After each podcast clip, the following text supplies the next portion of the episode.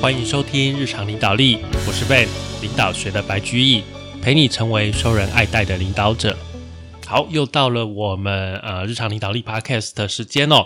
这个礼拜我们讲第五项修炼的第三章，我们第二章讲的是这个学习智障嘛，有几样这个教大家不要做的事情啊，不要做的事情。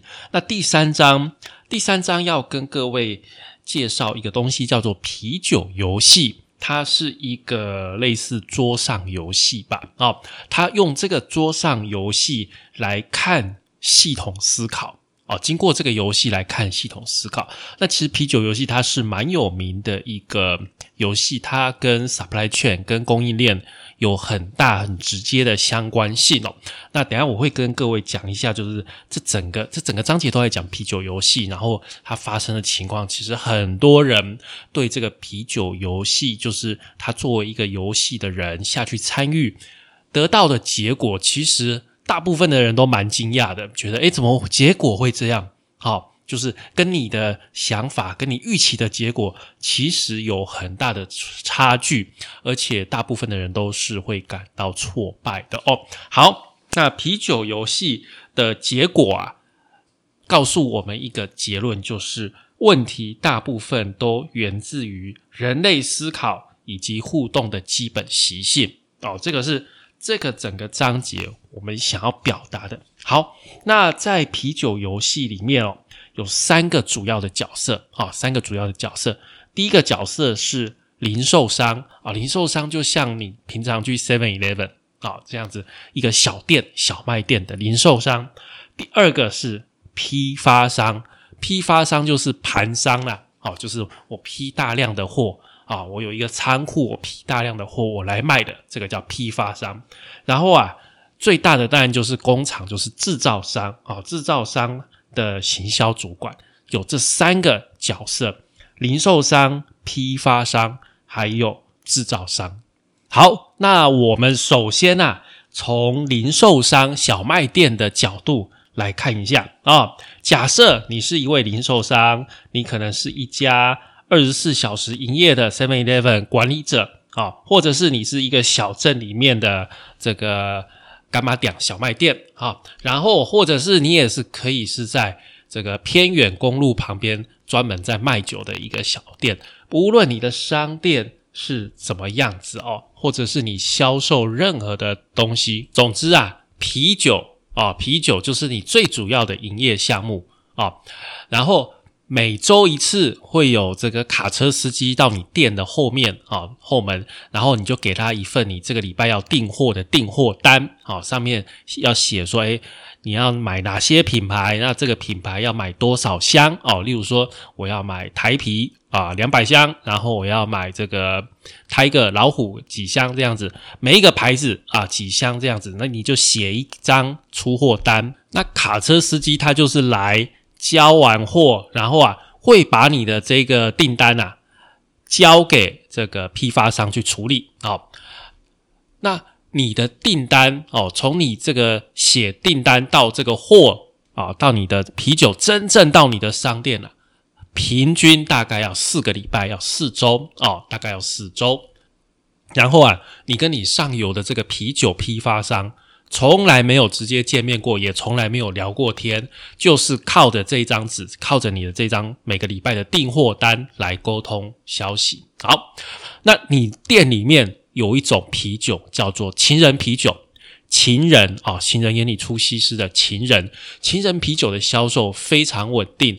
那这几个啤酒啊，是由一个小工厂哦，大概离你的店大概两百公里。以外，一个小小的小工厂在制造生产的，它不是不是说很超级流行，不是很大的品牌，而且这个品牌啊，它基本上不做广告，可是它就是很规律，每个礼拜基本上你大概啊差一点点，就基本上就是四箱啤酒，我就是可以稳稳的这样卖掉，而且啊，可以确定的是。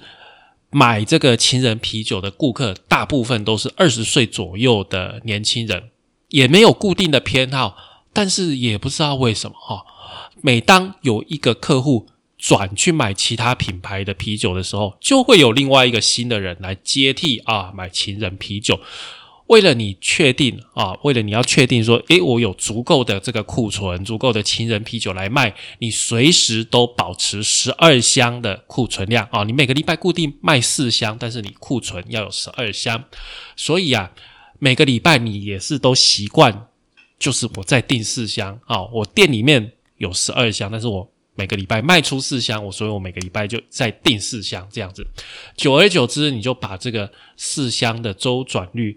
当做理所当然，甚至啊，你在发订单的时候，还会不知不觉的时候，自己说出来啊，对对对，情人啤酒四箱，在十月的第二周，情人啤酒的销售量突然增加了，它从四箱变成八箱，啊，卖掉的数量变多了，那你觉得哎还不错，我的店里总共有十二箱。啊，十二箱，然后我上礼拜叫了四箱，卖掉四箱，再卖掉四箱，卖掉八箱，我还剩下八箱，我的店里面还剩下八箱。你也不知道为什么突然销售量增了一倍啊？可能有人办宴会还是怎么样？为了补充额外卖出的四箱，你就把订单上面的数量提高为八箱啊，因为我卖了八箱嘛，我就把它提高成八箱，让你的库存。回复到我们原本的水位，也就是十二箱。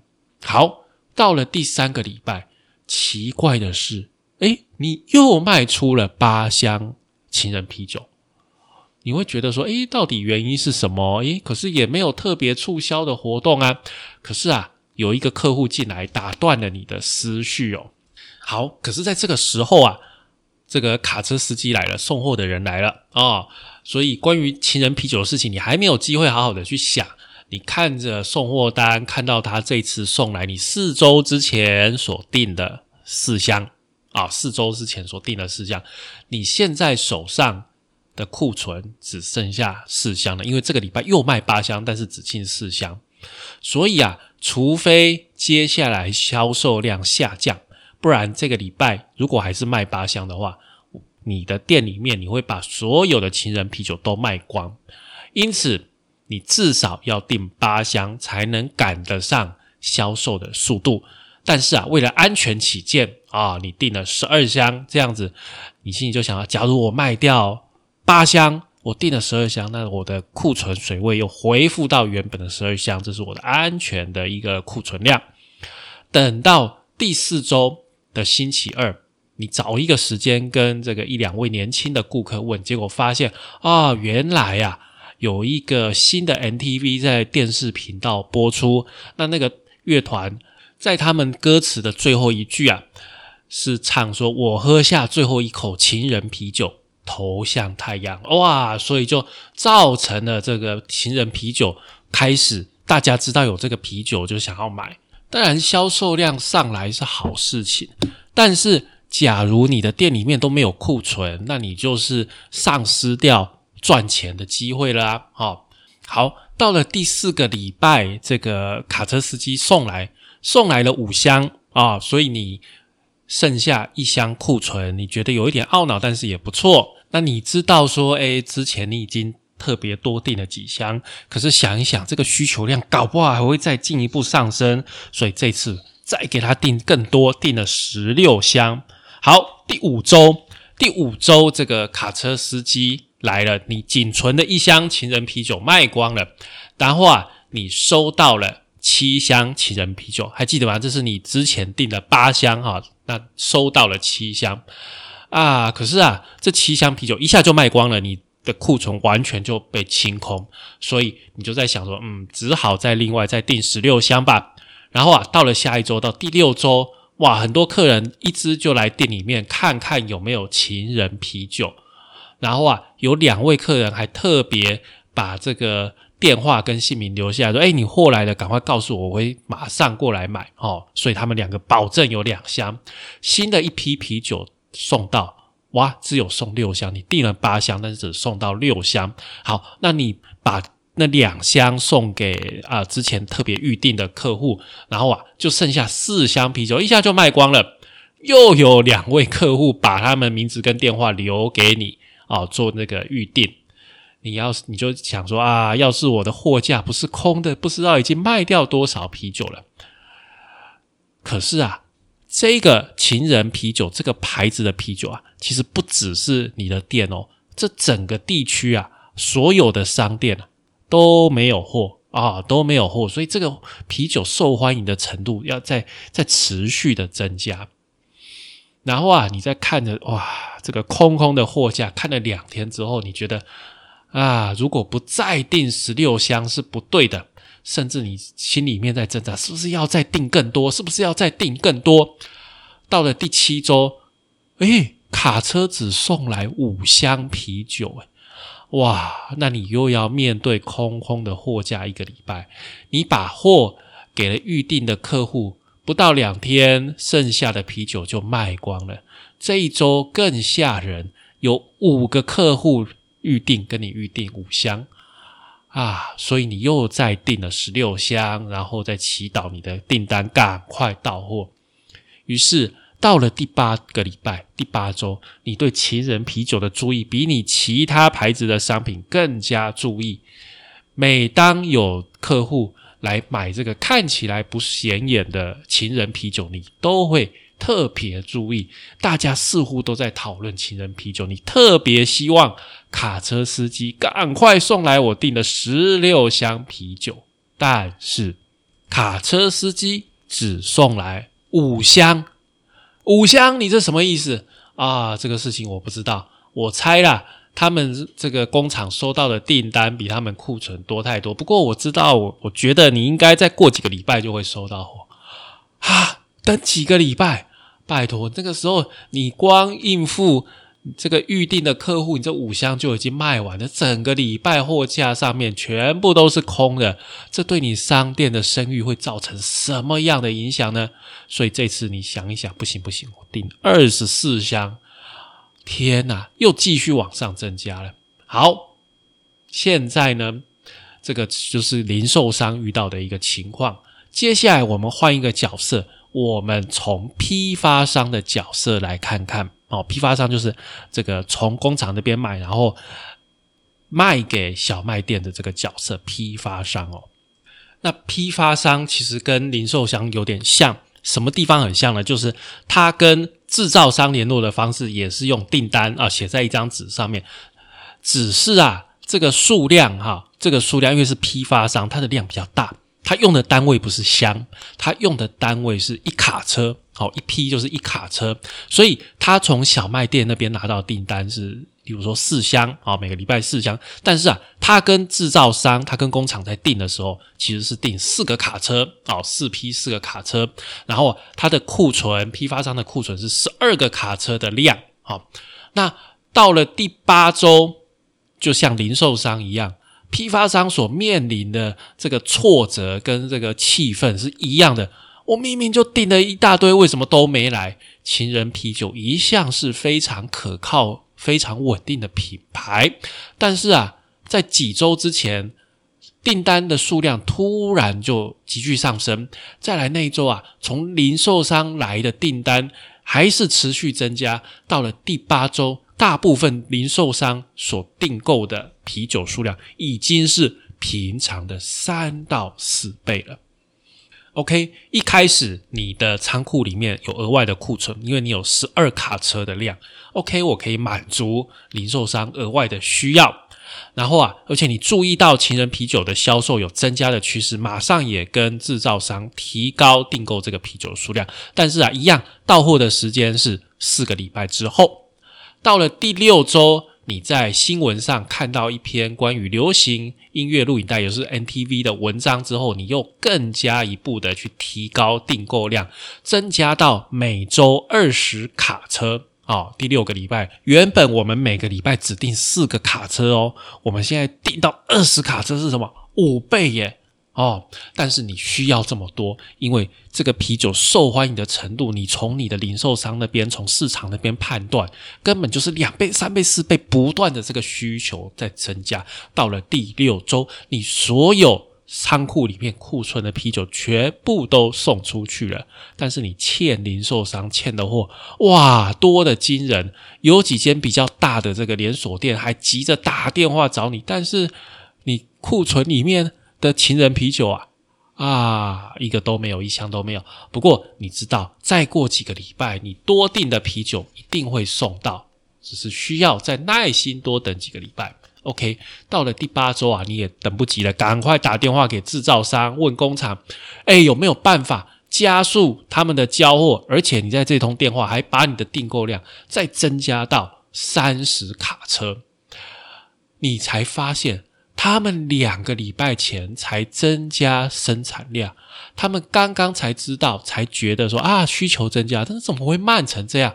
哇，第九周到了，在此之前，你每个礼拜从零售商那边接到大概二十卡车的订单，但是你都没有货。上个礼拜结束之前，你的欠货又多了二十九卡车。啊，你的员工啊，已经对这些打电话来催货的这个电话已经司空见惯了，甚至他们觉得说，哎，你就装一个打录机，专门来说明情人啤酒的事情。但是你有信心，在这个礼拜，你应该可以从工厂那边收到一个月之前订的二十卡车，但是他们只送来六卡车。显然工厂那边也缺货，然后啊，比较大的生产运转现在才开始慢慢的出货。你打电话给比较大的几间客户，跟他们保证说：“哎呀，他们订的啤酒不久很快就会送到了。”好，到了第十周，还是令人怒气冲天的一个礼拜。你原本会预期收到至少二十卡车的啤酒啊，结果他们交给你。只有这个工厂只有交八卡车的量，天哪！我订了二十卡车，你才来八卡车，然后啊打电话去工厂，没有人接，因为全部的人都在工厂里面全力生产。在这个时候啊，各家零售商都在疯狂销售啤酒，因为你接到空前的大订单。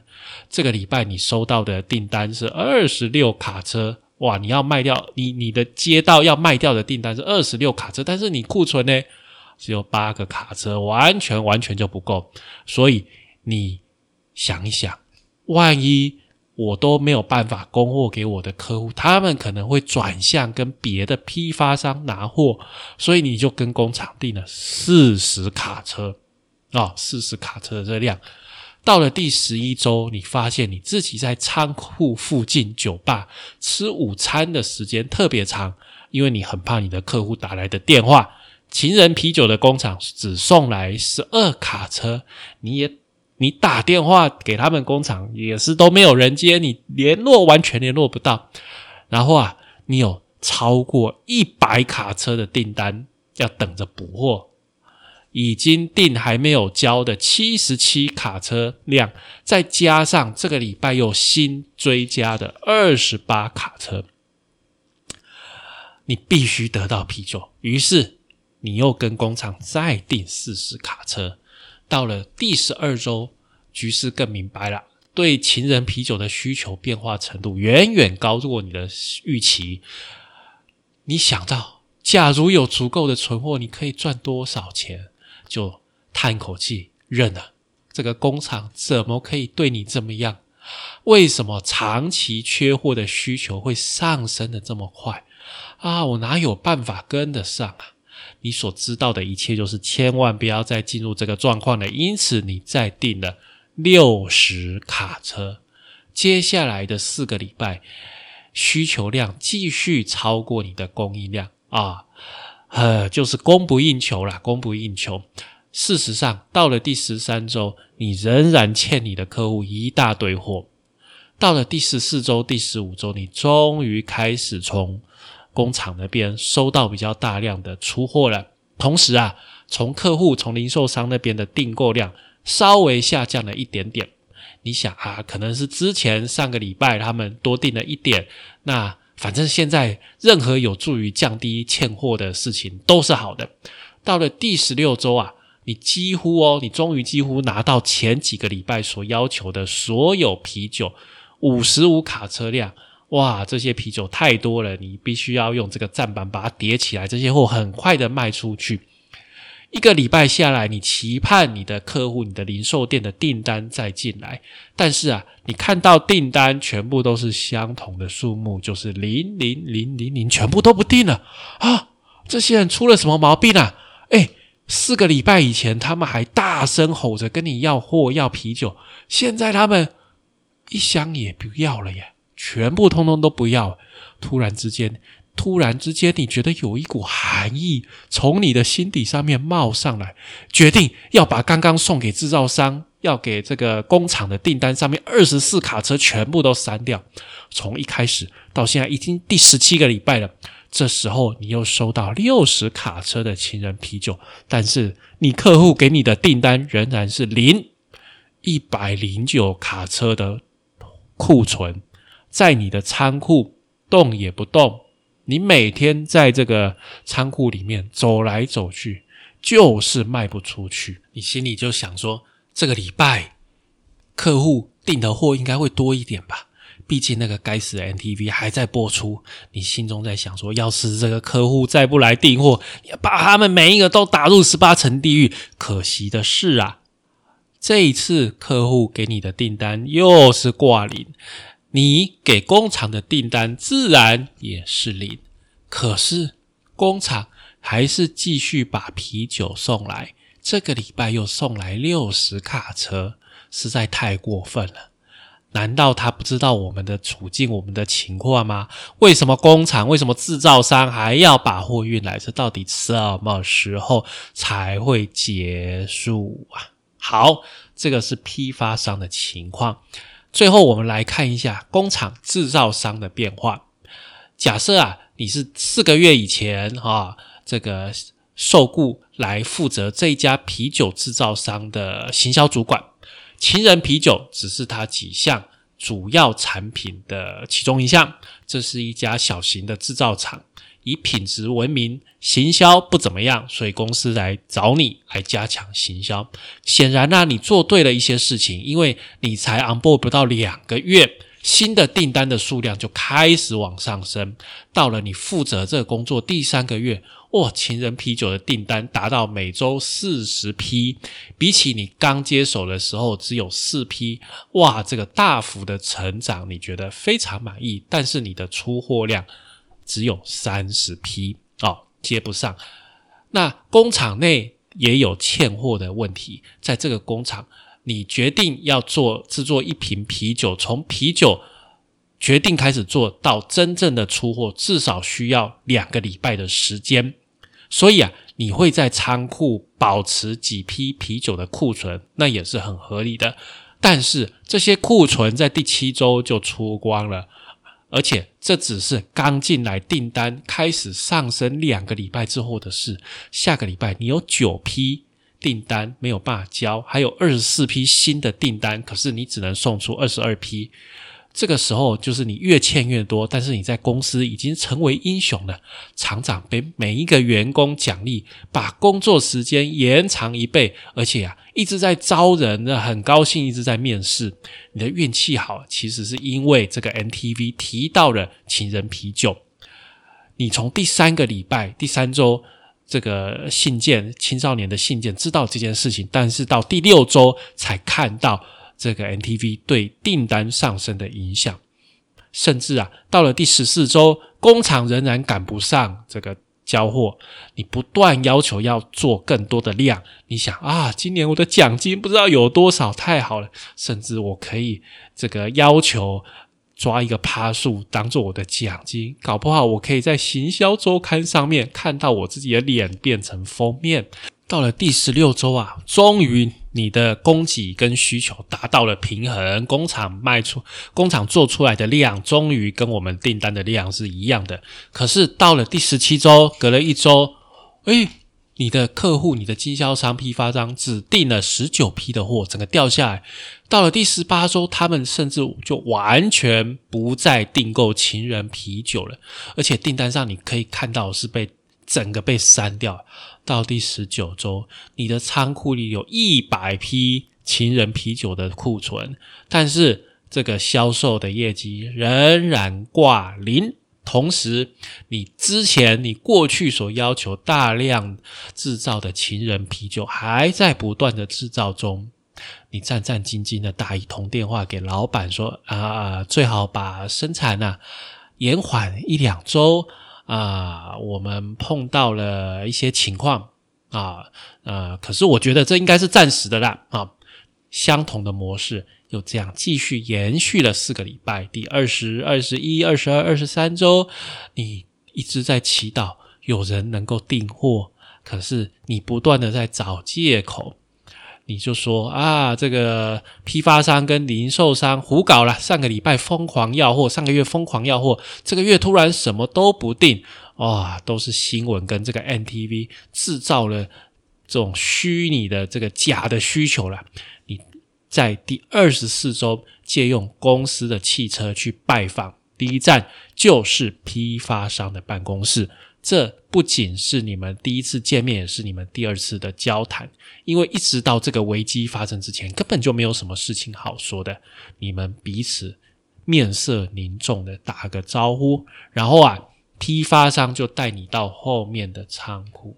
批发商说：“我们已经两个月。”都没有收到我们的客户、我们的零售商任何一张情人啤酒的订单，我完全就不了解发生了什么事。你看，还有两百二十卡车的力量在我的仓库里，你们一起断定，一定是发生了需求暴起暴跌的现象。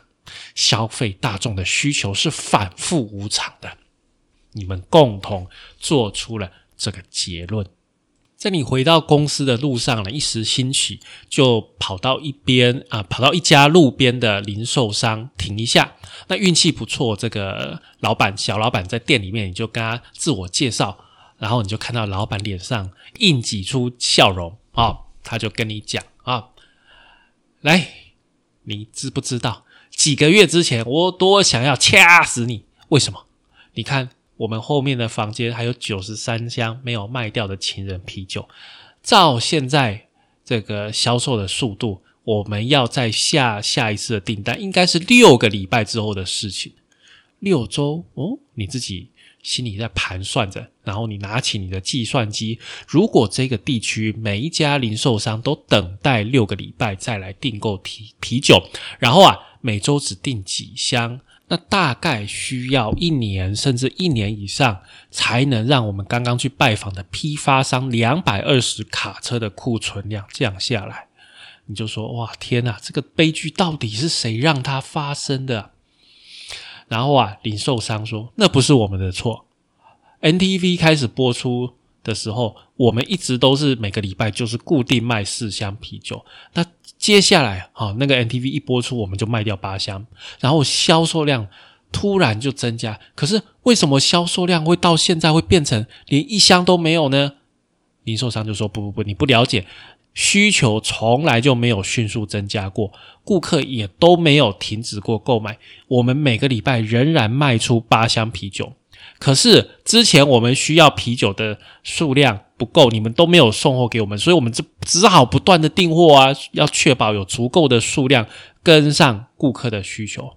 然后你就说，你代表工厂就说，可是我们都按照这个你们需要的速度把啤酒送出去啊。零售商就说，那可能是批发商搞砸了吧？我也在想，我是不是要去换我的这个供应商，换我的批发商？无论如何，我希望你们。举办一些促销或是其他办法，能让我赚回一些本钱，把我这九十三箱的库存卖掉一些。啊，天哪！你从这个零售商回到你公司的路上，你就在想说：天哪，我的辞呈要怎么写？显然，你会因为这项危机所造成的工人解雇或者是关闭生产线受到责备。就像是批发商责怪零售商，零售商责怪批发商，那这两个都想要骂你一样。至少现在离开还能带着一些尊严。只要你能想出一些解释说明，这不是你的错，你也是被害人，你不是凶手。你看出了这么大的问题，我们是不是直觉上都觉得说，一定是有人搞砸了？一定是哪里出了问题，对不对？其实你从这个故事你发现什么？没有一个人的用意是坏的哦，每个人的决策都很合理，都很正常。而且啊，这近二十年、近三十年，啤酒游戏在各个这个讲堂或是训练研讨会被演练了好几千、好几万次。哦，各种背景的人、各种年龄、国籍的人都有玩过这个游戏。但是啊，每次玩这个游戏，相同的危机还是发生。一开始是大量缺货，整个系统的订单不断的增加哦，然后库存就整个都不够，就全部欠货就一直增加。然后啊，后来好不容易达到这个订货量跟交货量一样的时候，但是啊，你的需求就整个就摔下来。到实验结束之前，几乎全部参加游戏的人都是看着他们。这个庞大的库存在那边一筹莫展，每个人仓库里面都堆满了卖不出去的货。如果成千上万来自不同背景的人玩这样的游戏，都有一样的结果，那这表示什么？这个问题跟你这个人没有什么关系，是游戏本身结构的问题。所以我们想要借由这个游戏告诉你怎么样结构的问题。好，那我们今天先讲这个，把啤酒游戏先想到这边，我们下一集再来讲啊，这个彼得圣吉他从这个游戏里面他看出了哪些结论哦？感谢你的收听与追踪，请帮我们在 Apple Podcast 评分与留言，也欢迎追踪我们 FB 粉丝团日常空格领导力，以及我们的 IG，我们的 IG 账号是李正顺 C Podcast 日常领导力，我们下次再会喽，拜拜。